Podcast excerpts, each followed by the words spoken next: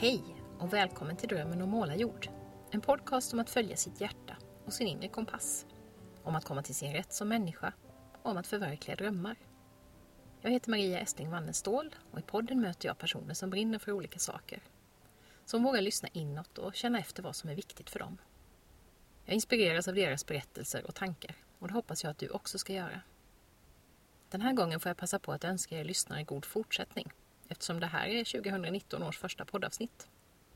Jag hoppas du har haft lite extra mycket utrymme att vila, reflektera, träna eller vad det var just du behövde den här jul och nyårshelgen.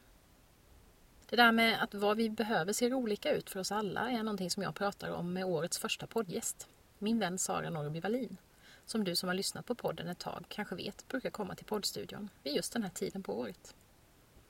Det blir som vanligt ett samtal om året som gått och vad vi tar med oss från det i form av guldkorn, utmaningar och lärdomar. Liksom om året som just har börjat och vilka tankar vi har inför det. Som vi brukar har vi också valt ut varsitt ledord för 2019. Välkommen att lyssna på våra reflektioner kring ledord och en massa annat.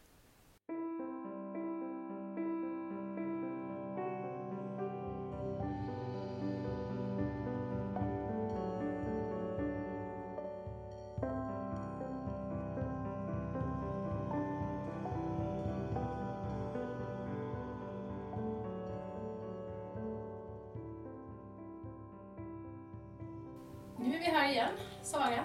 Den här gången är vi faktiskt inte i Storkeboda utan i Målarjord hemma hos mig. I Precis. min poddstudio i vardagsrummet.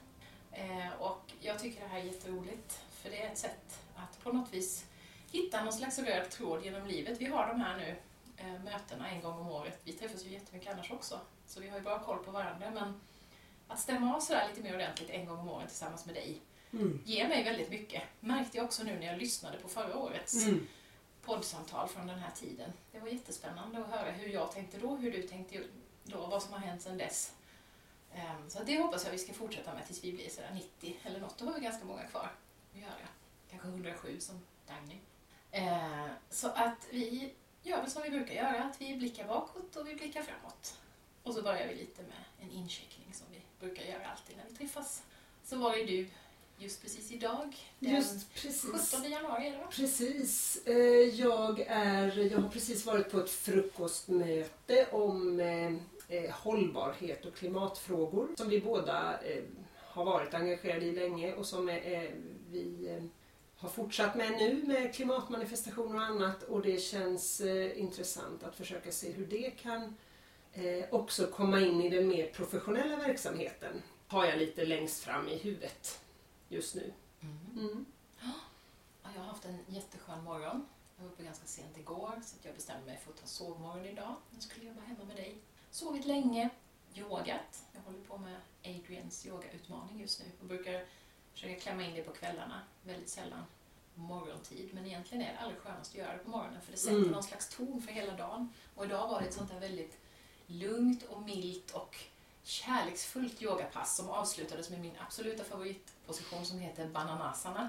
Den här bananpositionen. Den? Där man ligger liksom och töjer sig som en banan på Ja, yogamattan ja. här. Och jag älskar den. Jag, tycker, jag känner liksom hur kraften bara går rakt in i kroppen när man gör den. Och så avslutades det med den. Så det var nog bästa starten man kunde få på den här dagen. Och så få hänga med dig hela dagen. Det Mm. är ljuvligt också. Ska vi titta tillbaka lite först då? På det Mm. här året, 2018. Om du sammanfattar året bara sådär, när du ser tillbaka på det som nu, hur Ja, då? alltså jag har ju då gått tillbaka och lyssnat på förra årets samtal och då pratade jag en del om, om det ordet och jag tycker faktiskt det ordet sammanfattar rätt så bra året, nämligen flöde. Eh, och det har varit det på många sätt i många olika processer i jobbet. Eh, det, har, det har rört på sig mycket och jag har... Eh, det är saker, en del saker har gått liksom lite av sig självt och, och sen har det inte varit så himla lätt att bromsa alltid heller som det ju kanske Ja, man åker, jag sa någonting förra året att jag skulle, tänkte åka lite vattenrutschbana och så har det varit ibland och en och annan kallsyn på vägen. Men eh, det, har, eh, det har hänt mycket och det har på något sätt hänt ganska mycket lite av sig själv. Väldigt stor utsträckning på, på gott. Mm. Eh, det är nog en väldigt kort sammanfattning skulle jag vilja säga. Och vad...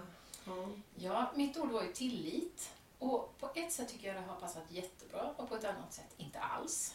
Och det är väldigt intressant att ett år kan vara, det kan vara så dubbelt. Jag har nog aldrig Mm. varit med om ett år som har varit så dubbelt som detta. För å ena sidan så har jag fått en mycket större tillit till mitt företagande till exempel. Jag har känt liksom att nu börjar det äntligen, nu börjar äntligen omvärlden också fatta det jag tycker att jag har fattat ganska länge, att jag gör rätt saker. Men nu har det liksom, ja men precis som du säger där, det, det kommer lite mer av sig självt. Jag har fått mycket föreläsningsförfrågningar till exempel. Och det har liksom lossnat lite här och där, vilket känns jättehäftigt. Så det, då är det ju lättare att fortsätta ha tillit också när Mm. man känner att det har kommit.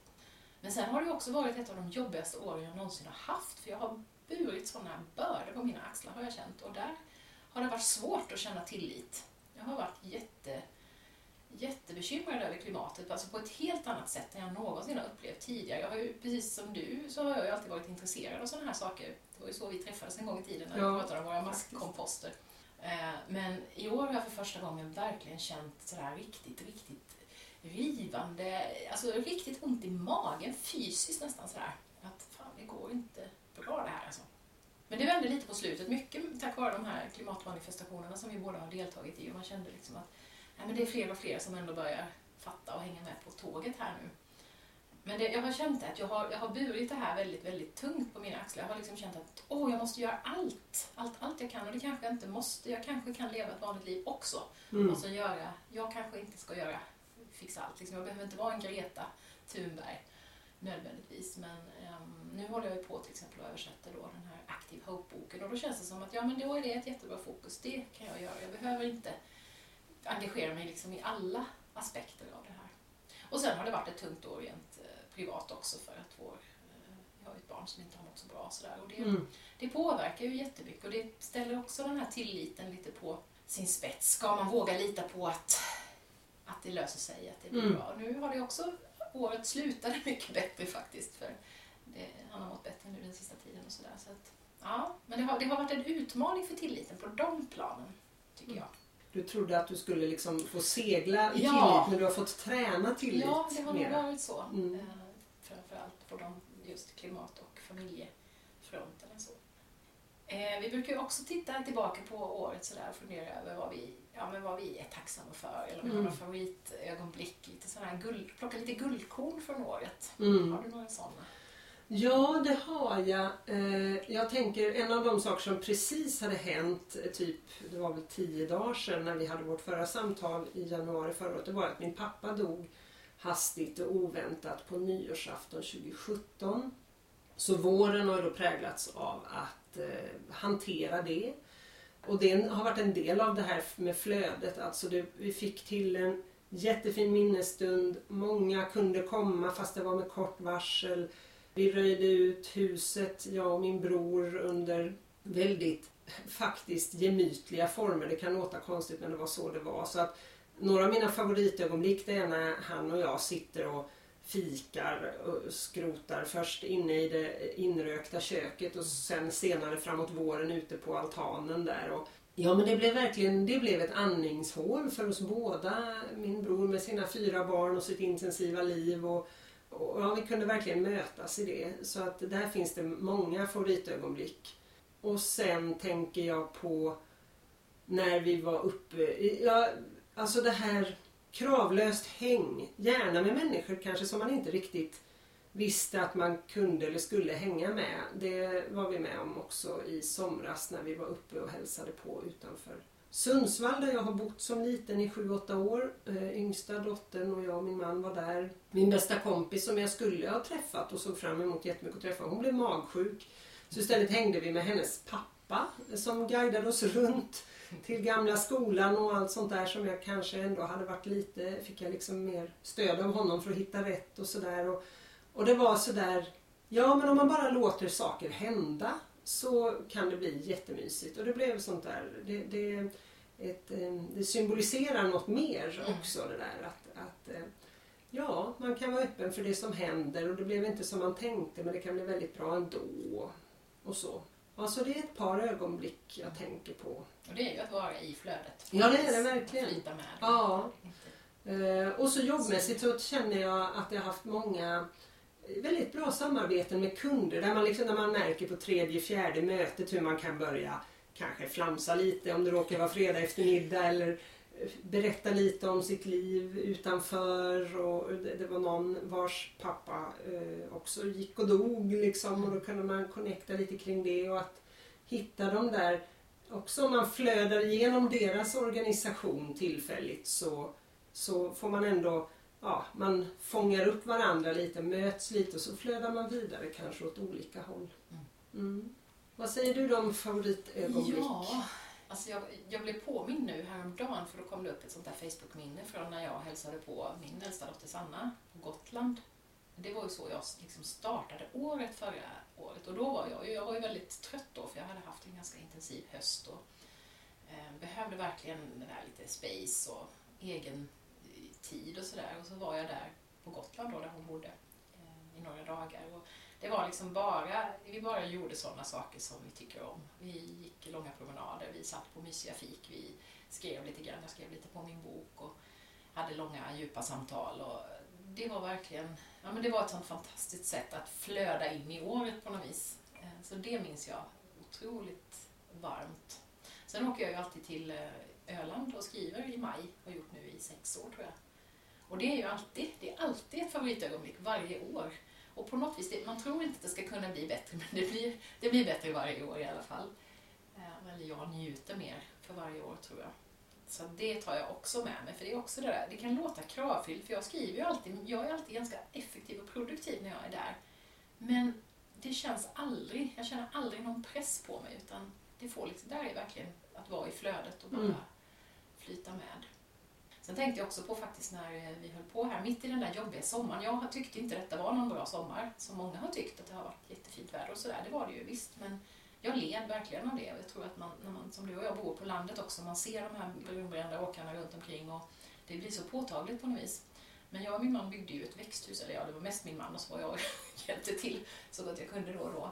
Det var också väldigt häftigt, för det var liksom att bygga någonting för framtiden och jobba med ett gemensamt projekt. Annars brukar vi ofta hålla på på varsitt håll på somrarna. Han bygger och jag kör ved. Mm. Men nu var vi mycket tillsammans och, och höll på och dona och en höll i skruven och den andra höll i muttern liksom på varsin sida om glaset och sådär, eller plasten. Så det var också en sån där, det tar jag också med mig mm. Ehm, som någonting att vara tacksam över, tror jag.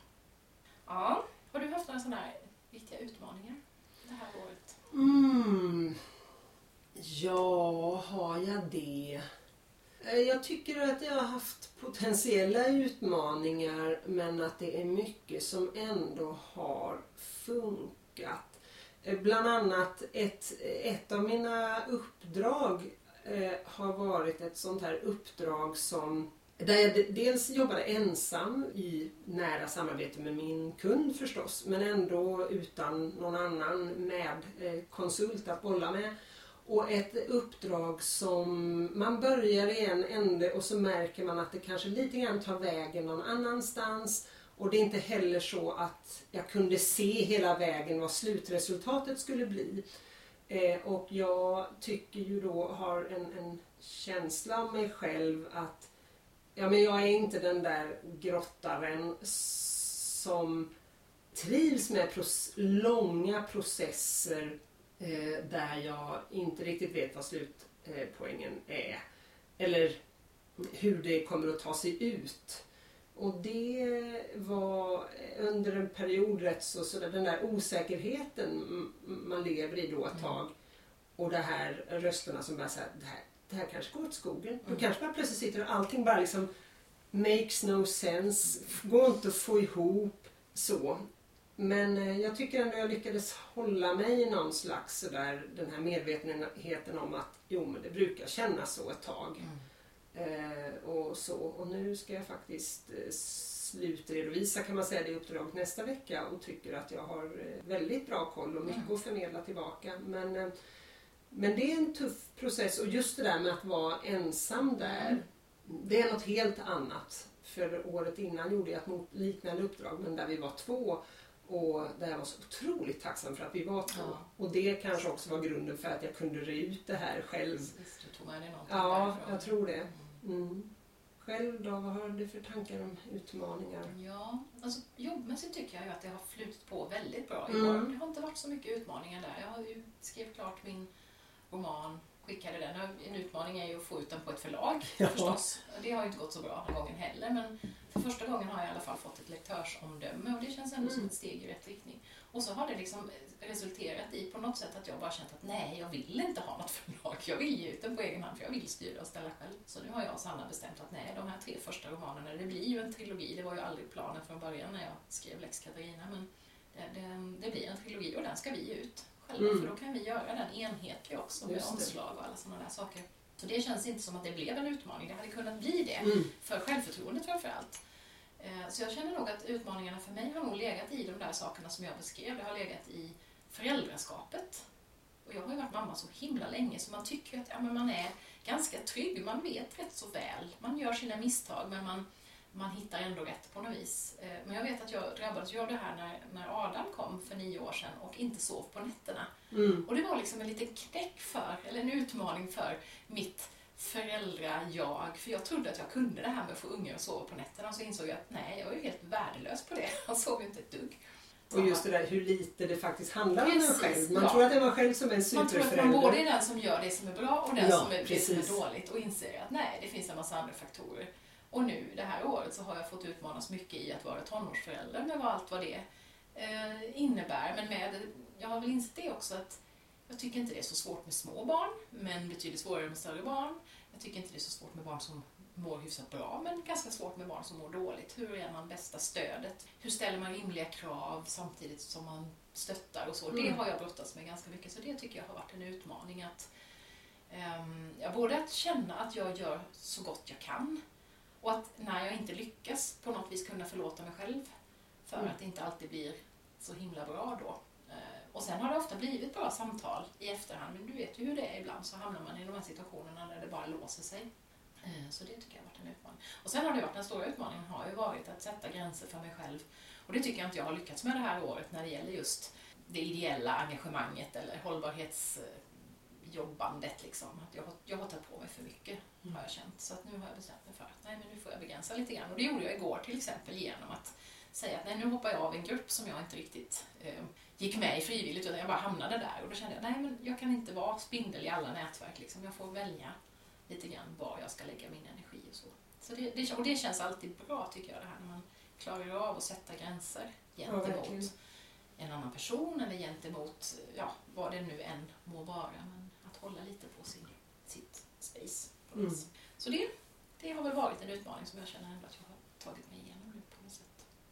Ja du, ska vi blicka lite framåt? Eller har, du Mm. något mer, har du något mer som du vill säga om Mm, 2018? det var någonting eh, kring ehm, som jag tänkte på när jag lyssnade på förra årets program. Men det var någonting om lärdomar och Mm. sådär som ju ingår i utmaningar kan det göra. Men jag vet att jag eh, tidigare balanserat eller funderat mycket på det här att vara en tänkare eh, eh, respektive att vara en görare. Alla är ju lite av varje men jag eh, kan känna att jag, jag tycker om att tänka för tänkandets skull. Liksom. Och det här med att vara en, en görare och få saker att hända har varit något som jag var lite fundersam på kring mitt företagande och så kände jag nästan att det slog över lite för mycket ett tag mot att bara göra saker fullt ut och kanske nästan köra över folk som skulle varit involverade i de processerna och så för att jag fick fart på det där med görandet.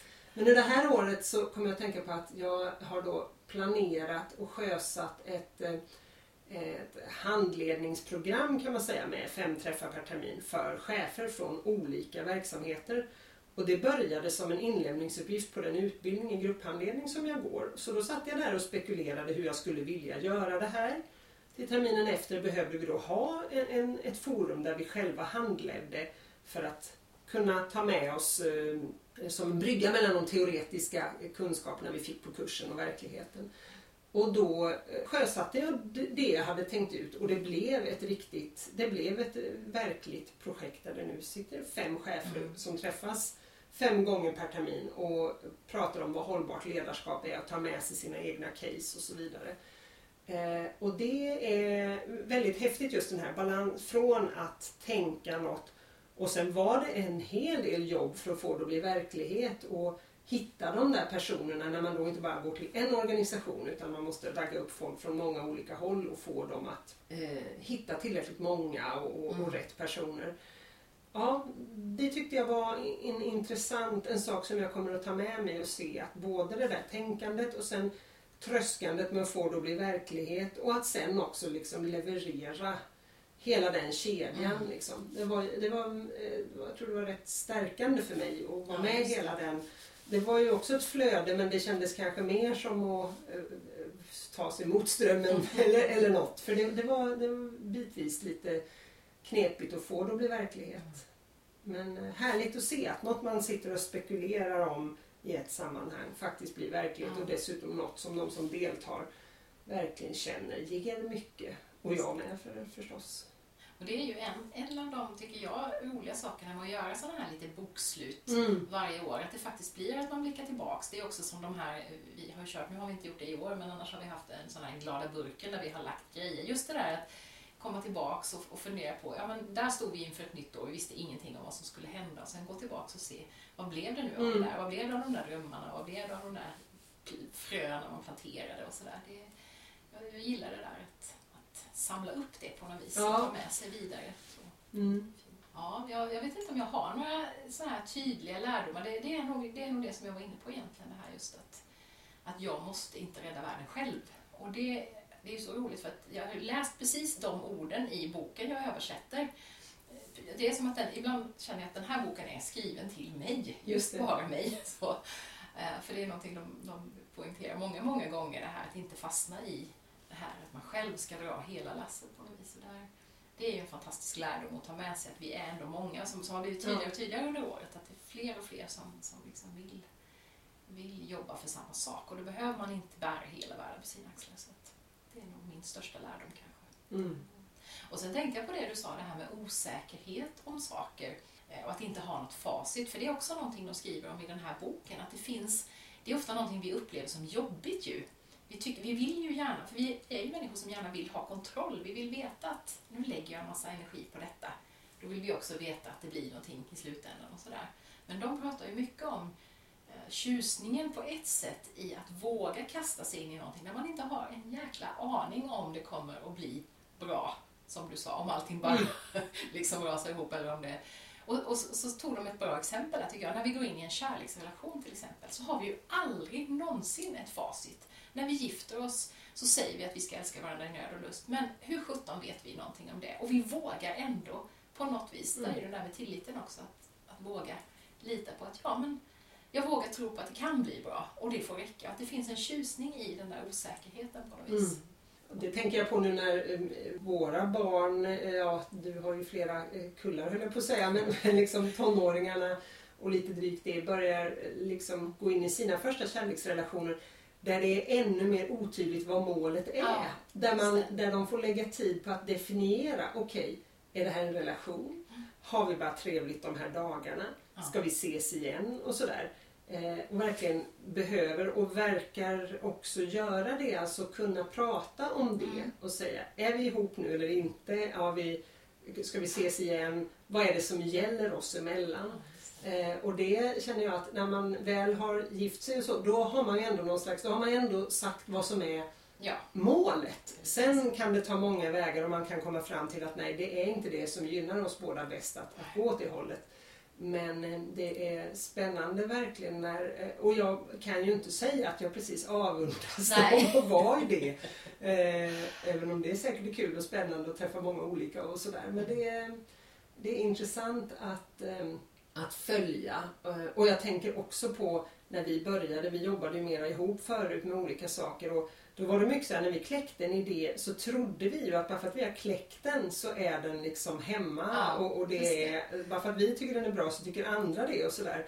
Och nu när, när man då eh, när jag jobbade med det här chefshandledningsprogrammet och jag verkligen tänkte det att Ja, nu har jag ett spår i min hjärna som upptar kanske 85% som tänker att nu är jag hjärnet, nu marknadsför jag det här och jag ser framför mig hur det ska bli och så vidare. Och så finns det en liten strimma som tänker och så kanske det går åt skogen och då kommer jag att dra lärdomarna av Ja. det. Inte att det egentligen skapar någon oro utan mer att Ja, det är också ett...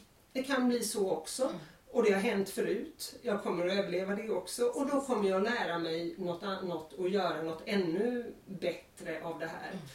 Ehm, och att kunna ha med sig den lilla...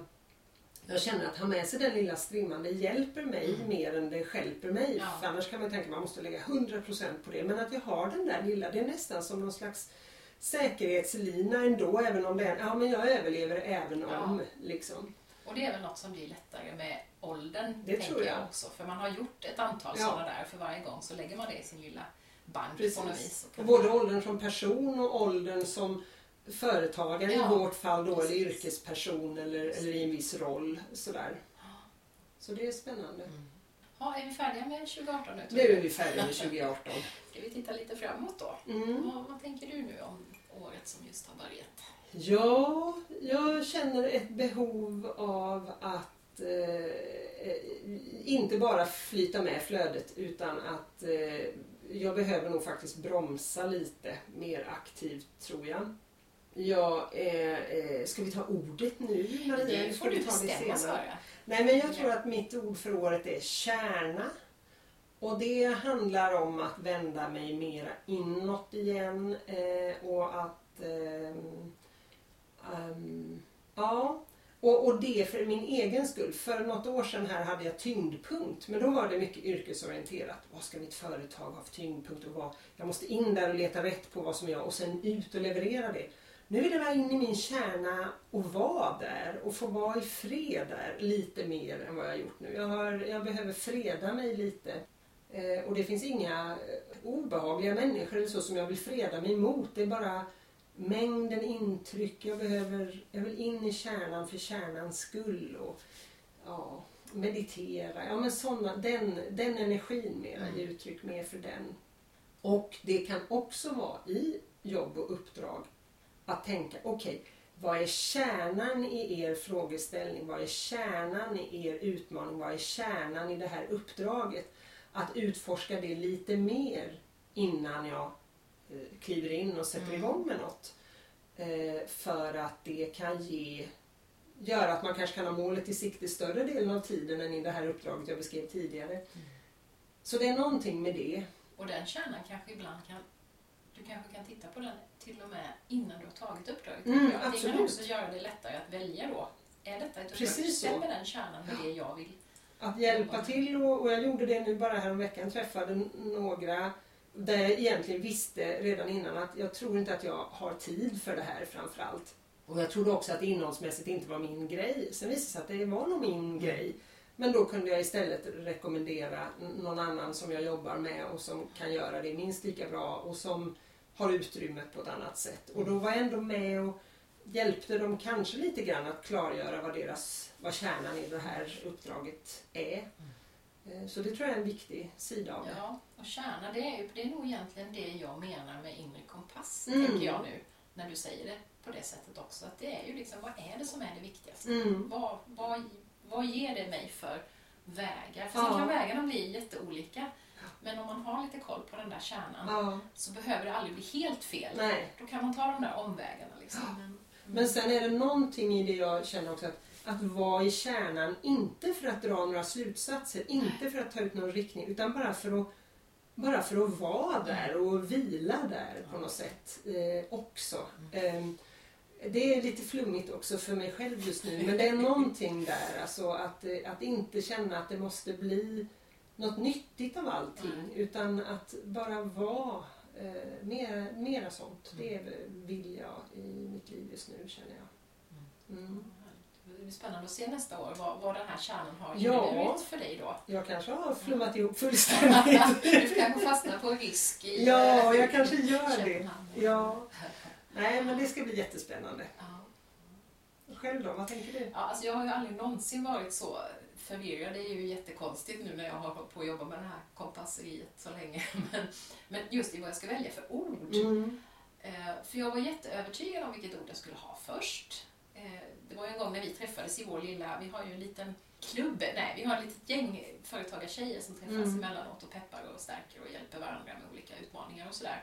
Och den dagen vi var där, då var jag så himla, jag var så trygg i allt på något vis. Så att jag bara sa att nästa år blir det, fram, eller nästa år blir det framgång. Mm. Jag ska våga vara så kaxig, för det är sånt där, framgång är ett sånt där ord som jag knappt vågar säga liksom, för det låter så himla, ja men lite skrytigt och lite... Men sen har jag funderat mycket på ordet framgång och vad det betyder, för det tycker jag är intressant, hur man definierar det. Och jag la ut ett sånt här litet drömkorn i höstas, där Peter Elmberg, som Ja. är vår, en av våra inspirationskällor från Mundekulla, där han pratar om framgång som att när framgång för honom, det var när man får jobba med det där som man verkligen, verkligen älskar att göra. Och det kan Mm. vara professionellt eller privat, men när man liksom får ägna sig åt det som man verkligen tycker om, då är det framgång sen, oavsett om man tjänar några pengar, om det har någon status, om det liksom handlar om att prestera någonting, men bara det att få, få känna att man är där. Och då tänker jag att man har den definitionen, det är inte definitionen nu ska jag bli jätteframgångsrik och vara på alla löpsedlar och tjäna jättemycket pengar, utan mer liksom att jag ska få vara där jag är och där jag kommer till min rätt och där jag eh, också kan leva på det jag gör.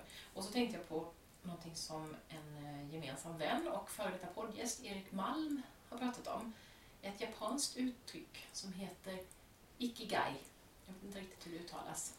Jag tror det heter ikigai. Ja, det är mycket möjligt. Jag har bara sett det. Jag har Ja, hört jag har ett blogginlägg på gång om detta för jag Mm. tycker det är så intressant. För det är, alltså där, där tittar man på de här olika beståndsdelarna. Liksom.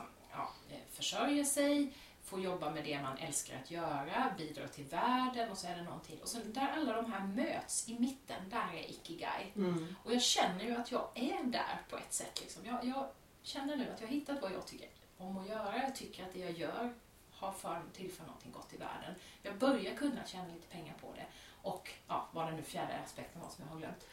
Men om jag ser på framgång på det sättet, att när jag får vara där och verkligen inte behöver oroa, för där, där kommer ju det här med tillit och det här då in som vi har pratat om i varenda, vartenda år tror jag jag är inne på det där, ska det gå? och att kunna få vila i det. Och då tänker jag att då kan jag ha kvar framgång som ord, men med någon slags liten svans av diverse små andra ord Mm. som kan vara flöde, det här liksom att inte behöva kämpa hela tiden utan att det löser sig lite mer sig själv. Jag var inne på det här med att se tiden an lite Mm. grann, inte, ja men, se lite vad som blir. Och det hänger ihop med, med att vara i flödet på något sätt. Så att, ja, nu när jag tänker på det så ska jag nog hålla fast vid framgång med definitionen framgång på det sättet att jag får hålla på med det jag älskar att göra. Mm. Det är ju intressant också det här att välja ett ord som kanske är lite skavigt. Ja, det kan ju ge Precis. nya eh, perspektiv och, och liksom försöka plocka fram det någon gång då och då, det här ordet och tänka okej, vad är det här nu i... Precis. Och där finns ju också det här med som förälder, Ja, är ju också någon Precis, slags... Vad är framgång som förälder? Mm. Och ordet är intressant. Framgång. Ja, det Ja. finns mycket spännande i det. Precis. Även om det är, som du säger, lite belastat med någon Ja. slags populär definition som Ja. handlar om pengar och, eh, och så. Och som jag undrar hur många människor som egentligen tycker. Nej. Men man använder, ordet har fått den smittan. Liksom. blivit så. ja. Och det är ju bra på ett sätt då, för de orden jag har haft, du vet jag brukar alltid säga det, nej nu blev det ett sånt där klyschigt, banalt, tråkigt ord som egentligen, eh, det här utmanar inte mig på något vis. Och nu kanske jag har hittat ett ord som får utmana mig lite grann det här året Mm. och som jag får definiera på mitt sätt. Och sen tänkte jag på, när du sa det där med föräldraskap, då tänkte jag också på den där andra biten med klimatgrejen, för då tänker jag att framgång kan ju också vara att jag känner att nej, men nu händer det saker. Liksom. Framgången behöver inte bara handla om mig och mitt Nej. liv, utan det kan handla om att nu är det fler och fler som vaknar upp och vill vara med och göra någonting och, och tänker till och, och, och ja, politiker börjar Mm. fatta galoppen och ja, men lite så. Så då kan man tänka framgång liksom ur ett sånt större perspektiv också. Mm. Framgång som gör att alla vi människor kan få ha det bra. Mm. Mm. Spännande. Ja, det, vi får se vad det blir då nästa år och vad jag tänker mig att titta tillbaks på detta. Har du någonting som du tänker, nej men så här, jag vill göra det annorlunda eller jag vill uppleva det annorlunda eller jag vill Mm. ha det annat sätt? Du har ju varit inne lite grann på att du Ja. inte vill kanske, ja, att jobbet inte ska... Nej men det är otroligt, det här med alltså mellanrum och så. Jag har, eh, vi hade ju faktiskt tänkt ha det här samtalet eh, förra veckan. Mm. Och jag tror faktiskt att i så fall hade det blivit tredje året i rad som det hade varit den 9 januari. Jag tyckte jag uppfattade det när jag lyssnade på dem tidigare. Okej. Men eftersom du är så fantastiskt flexibel och liksom inte en sån där som nu har du inställd på något, nu måste det bli så, så såg du på mig och jag sa väl något om det att det är lite mycket nu och jag hade inte tänkt färdigt så då flyttade vi det. Då var jag ju fortfarande i en superintensiv arbetsvecka som jag har bestämt mig för att det var 2019 års mest intensiva arbetsvecka eh, för hela året.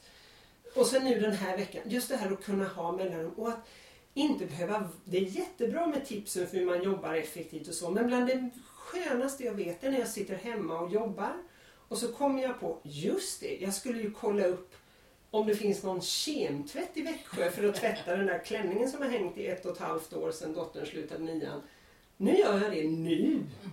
Det är inte alls så man ska göra om man ska skriva effektivt eller så men det bestämmer jag. Nu vill jag kolla upp det och då gör jag det. Och att känna att jag styr och inte för vem skull ska jag vara så himla effektiv om jag istället blandar upp det sådär. Och det, så det är mycket det med de där eh, mellanrummen och så ska jag iväg på två mellanrum eh, som jag inte alls vet hur de kommer att kännas. Det ena är då att vara stugvärd i fjällen för första gången eh, och ut och ta hand om en stuga med massa snö och ingen el och så och vara där själv först några dagar och sen kommer det gäster och så kommer min man och så vidare. Och sen ska jag då på en sån här helgretreat på ett ställe som heter Risk i Danmark som du nämnde som jag också ser som en sån där som ett, ett eh, mellanrum.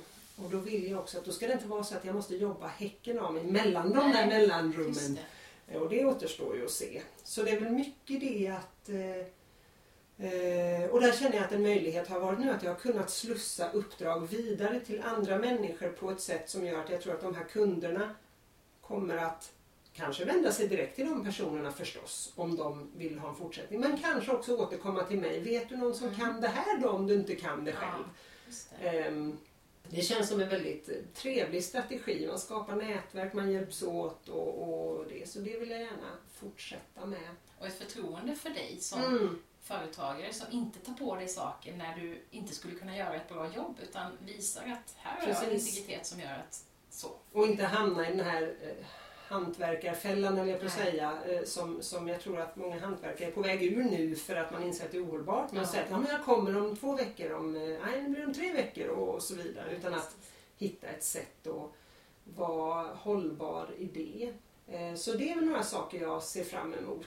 Där det inte är så himla lätt att göra det alltid. Nej. Men eh, jag har den ingången ännu tydligare nu eftersom nu har jag i alla fall ett framgångsrikt företagare bakom mig då om man ska använda det. eh, Där jag har märkt att ja, jag känner mig ganska på något sätt etablerad eller vad man ska Mm. säga.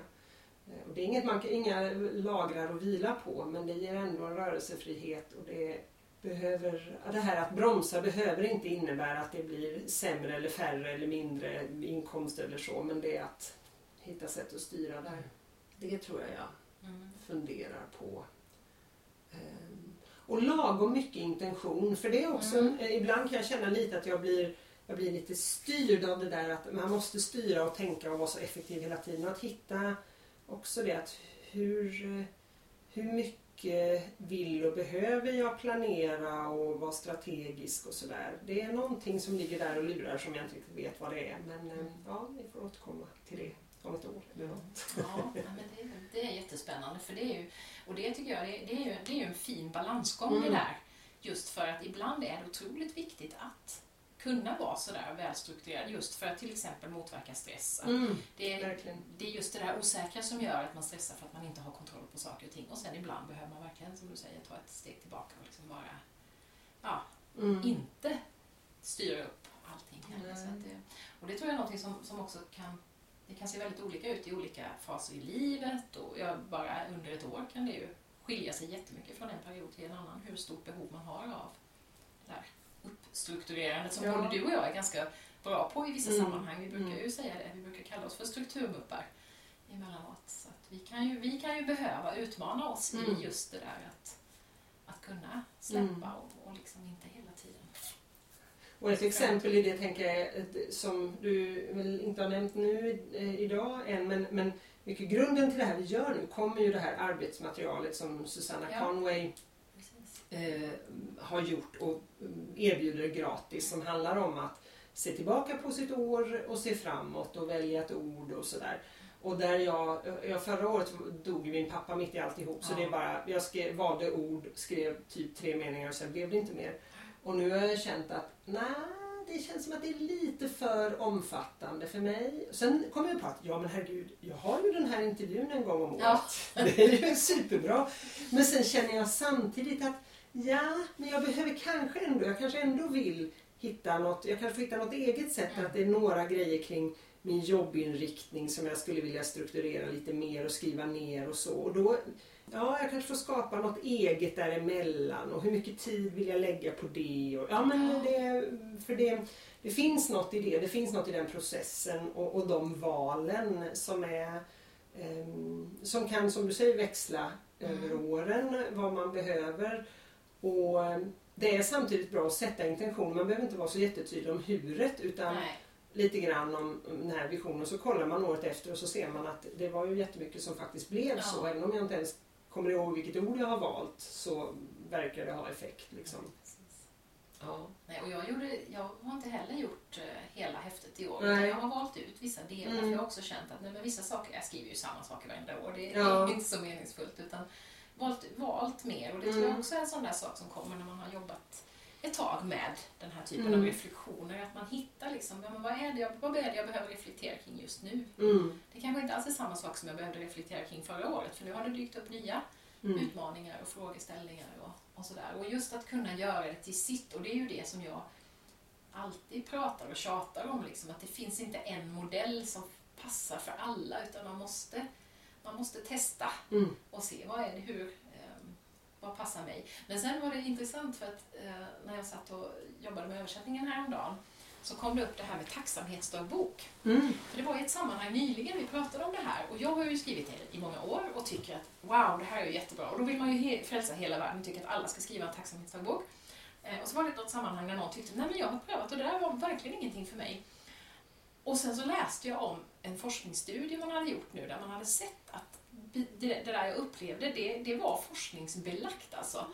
Och, och då, det, det, var ju det blev en jätteintressant utmaning för mig att å ena sidan, här finns forskning som säger att jag är inne på rätt spår här. Mm. Men det finns också människor som inte alls går igång på det där. Och jag tycker det blir en sån här dissonans som vi har pratat om en del i höst som också gäller en massa andra saker. Men hur ska jag förhålla mig till det här nu då? Mm. Att egentligen så ser att det finns ju till och med, det till och med forskning som säger att det här är skitbra. Men nej, man kan ju inte tvinga någon att göra Nej. någonting. Och då, för det är ju just det där, när man känner sig pålagd någonting, då blir det ju inte bra. Även om det finns jättebra studier på det. Så att just det där att erbjuda smörgåsbord som jag brukar prata om. Och, och sen får man välja det som är det som man själv går igång på. Och det tycker jag blir lättare och lättare. Om det har med åldern att göra eller om det har med hur mycket man har ägnat sig åt sådana här saker tidigare, det vet jag inte. Men, men att man liksom man plockar ut de där grejerna. Så, ja, men det här, det här behöver jag Mm. just nu. Det här behövde jag inte för tio år sedan. Eller nu behöver jag inte det där som jag behövde för tio år sedan. Men att man också inte fastnar då i, i för det pratar vi om i vissa sammanhang, det här att inte fastna i nya mönster. Liksom. Just att, okej, men jag är en sån som alltid reflekterar vid nyår. Nej, det kanske jag inte alls är Ja, längre. precis. Och att kunna våga ställa sig den frågan då, kan jag kliva av från det här nu? Det var ju så himla bra. liksom. Och det, ja, men det är spännande när man, man hamnar i de där. Det blir någon slags meta-reflektion i det. Mm. Vad, vad ska jag reflektera kring? Eller hur ska jag reflektera? Så det ska jag nog fundera mer på under året. Om, det, om jag kan få in det ännu mer i de sammanhang där jag då ger tips och idéer på vad man kan göra. Men att påminna ännu mer om att känn efter själv nu då. Mm. Är det detta du behöver eller är det någonting helt annat? Mm. Men är det något annat medskick du vill ge dig själv för det kommande året? Nej, det är nog mer det här tagga ner lite. tagga ner och, och, och flyt med och bär inte världen på dina axlar. Jag tror det, jag tror det är det jag behöver mest, Mm. mest just nu. Så får vi se om jag lyckas. Det, för det är ju sådär också, när man hamnar i de där situationerna så gör man ju inte det för att man bestämmer sig för att nu minsann, nu ska jag rädda världen. Utan det kommer ju utifrån någon enorm urkraft inifrån som man bara inte kan stå emot. Och jag skrev om detta i blogginlägg redan i somras. Liksom, att nej, men nu har jag bestämt mig för att jag inte ska vara en sån som står på barrikaderna. Jag nöjer mig med att eh, lägga ut mina meditationer och bla bla bla. Och sen i höst bara föll hela den föresatsen. Och så jag jätte, blev jag plötsligt jätteengagerad och började dra en massa trådar överallt. Så att, ja, det är ju det där. Ehm, ibland kommer det någon slags kraft bara som gör att man bara måste haka på. Mm. Ja, ibland hamnar man i ett läge där man ser att här kan jag göra något som inte så många andra kan. Ja. Eh, och det, det är det vi strävar efter att hitta hela tiden i våra, vårt företagande. Mm. Eh, och samtidigt ibland hamnar man i det som, som privatperson eller så och, och det blir ju på något sätt en det blir ju snudd på en förpliktelse. Ja. Eller det blir inte, väljer jag bort det här så får det konsekvenser. Ja. Sen tror jag ofta att väljer man bort det så, så står det någon annan ja, där. och fångar upp den Eh, tråden. och ja. fångar upp det på ett helt annat sätt och Ja. sådär. Men, men det blir ändå Ja, det är verkligen något att förhålla sig Mm. till också. När är det så att äh, men jag ska kliva in och göra den här biten i alla fall. Eh, för det är det inte så många andra som bryr sig om eller kan eller vill. Liksom. Ja, just det. Men att också kunna säga tillsammans, sen Ja. kan jag få kliva av Ja, och faktiskt absolut. göra, fokusera på någonting annat. Så. Mm. Ja, vi får väl se hur vi lyckas med våra, våra föresatser eller icke-föresatser. Ehm, Ja, du, är det någonting som, något annat som du tänker att du skulle vilja liksom prioritera eller utveckla eller ta hand om hos dig själv eller sådär? Ehm, nej men eh, jag tänker att det där med kärna är intressant för jag, det finns så många olika sidor av det och en sida som jag kom på när jag till och med börjar bli sugen på att greja hemma. För det har jag inte varit så mycket på sistone och vi byggde så himla mycket och så för länge sedan så det, det eh, känner jag mig för. Men det säger någonting också om kärnan liksom att vara hemma och pyssla och plocka och sådär. Det, det, är ju en, det, det pekar på någonting Mm. för mig. Så att det, för att inte tala om de relationerna då, men det tycker jag det, det, det är ju svårt att undvika att vara engagerad i. Men ett hus kan ju stå och förfalla utan att klaga så mycket. Så ehm, mm, nej, det är nog inget annat jag kommer på så här precis. Jag har tänkt på det här med, med naturen igen. För jag hade ju en sån jättestark upplevelse för några år sedan när jag bara kände att åh, jag måste vara ute mycket mer och ute i skogen och sådär. Och sen tappade jag det lite grann det här året kände jag, för jag gick så otroligt mycket in i mitt odlande. Jag är ju sån där också. Jag blir ju engagerad i någonting och då, pff, då liksom plöjer jag ner en massa kraft i det.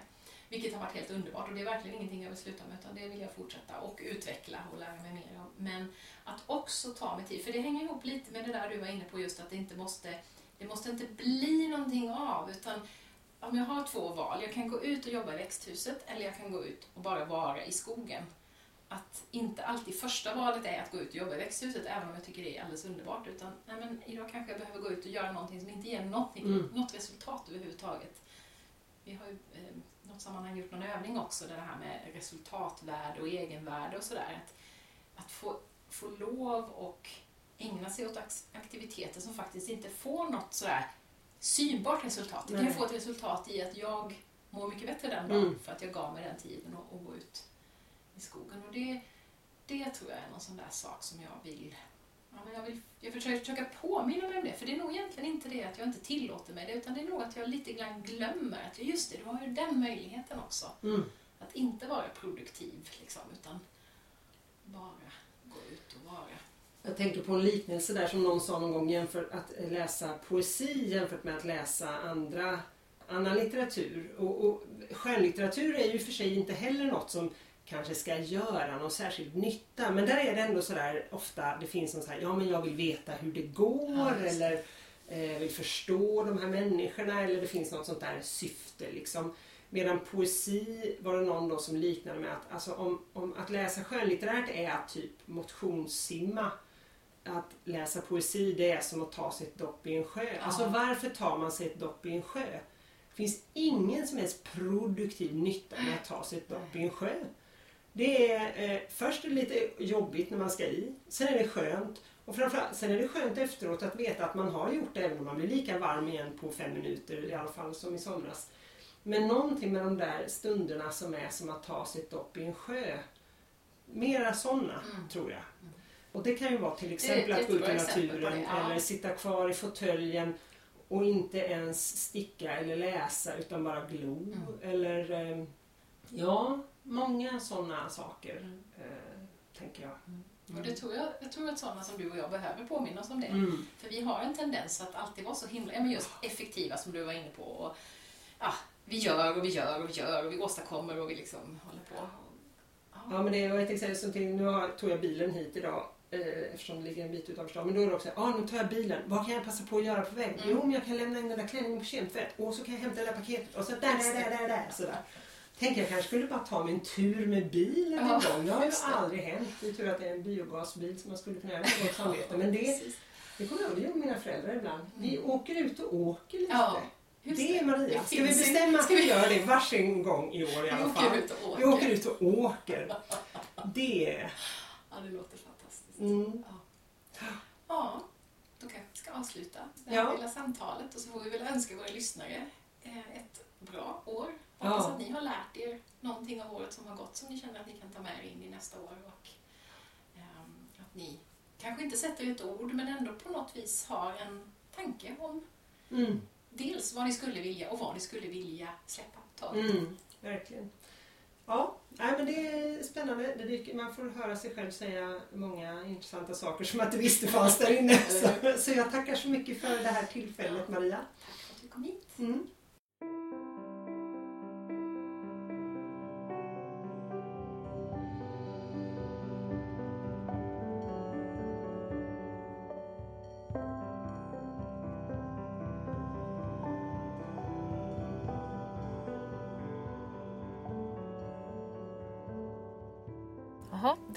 Årets reflektioner som jag hoppas gav dig några tankar som du kan ha nytta av. Kanske är du en person som liksom vi gör någon form av bokslut vid årsskiftet. Eller så gör du inte alls det, utan låter det bli som det blir utan att fundera så mycket över det som varit eller det som komma ska. Här finns förstås inga rätt eller fel. Och oavsett vilket du gör så får du hemskt gärna dela med dig av dina tankar i en kommentar. Antingen på Drömmen om Målarjords webbplats eller på Facebook. Sara hittar du på webben på byggasamarbete.se och på Facebook där hon ofta gör små fina videoreflektioner om sånt där som dyker upp i tankarna. De kan jag varmt rekommendera dig att lyssna på. Jag tänkte förtydliga någonting som vi pratade om i podden utan att förklara närmare. Sara och jag har som vi nämnde båda deltagit i manifestationer för klimatet i Greta Thunbergs anda i vår hemstad Växjö. Sen i höstas genomförs sådana här på fredagarna över hela landet och även i många andra länder. Och om du vill hänga på Kolla med exempelvis Naturskyddsföreningen eller Omställningsrörelsen i närmaste stad om det finns klimatmanifestationer även där du bor. Annars kan du alltid starta en egen. Första gången jag gjorde det här, den 30 november, då var vi två. Sedan dess har vi kört varje fredag och varit mellan 25 och 90 personer i vår stad. I fredags fick vi en fin dialog med en lokal politiker som besvarade våra frågor och lyssnade på våra idéer. Och samma dag var vår inspirationskälla, Greta Thunberg, med i Skavlan. Det programmet finns på SVT Play om du missade det. Jag kan också varmt rekommendera hennes TEDx-talk som är lätt att hitta på Youtube. Sök bara på hennes namn och TEDx Stockholm. Jag lägger länkar på webben också. Ja, vi får se hur det blir det här 2019. Om jag ska kunna släppa på den där klimatångesten som har hållit strupgrepp om mig sedan i somras. Hur som helst märker jag ju att det blir lättare att andas när jag känner att jag gör någonting. Som att fredagsmanifestera eller att jobba med översättningen av boken Active Hope av Joanna Macy och Chris Johnston där jag har hittat mycket stöd och tröst. Det blir förresten boksläpp under en omställning deluxe på Café Deluxe i Växjö på självaste första maj. Och där hoppas jag få träffa en del av er poddlyssnare. Det blir filmvisning, musik och andra roligheter också. Och så får jag väl grubbla vidare på det där ledordet jag har valt, framgång, och vad jag ska göra av det. Precis som vi pratar om i podden känns det lite spännande att välja ett ord som inte alls är sådär självklart och bekvämt, utan någonting som jag måste brottas med en del. När jag tänker på det i relation till det japanska begreppet ikigai som vi nämner i samtalet så känns det i alla fall riktigt bra. Det här med att få jobba med någonting som man älskar, någonting som man är bra på. Där var den fjärde aspekten som jag inte kom på i samtalet. Och som bidrar med någonting gott i världen och som det också går att leva på. När liksom alla de där fyra möts.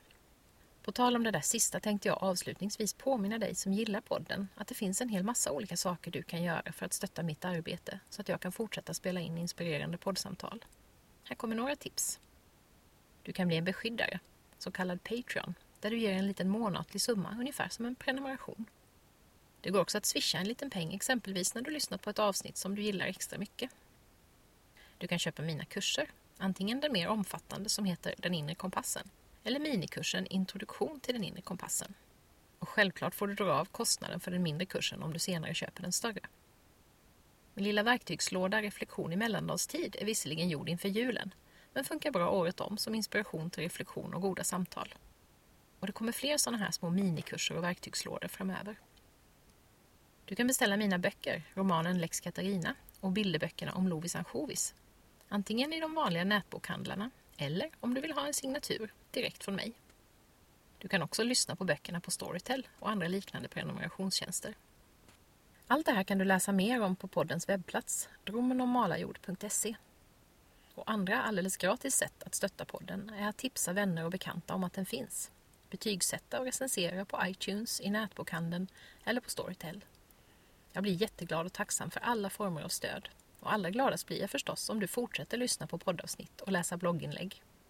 Den här veckan har jag skrivit om att ta vara på och om att den snabbaste vägen mellan punkt A och B kanske inte alltid är den bästa. Tusen tack för att du har lyssnat idag och varmt välkommen tillbaka. Hejdå!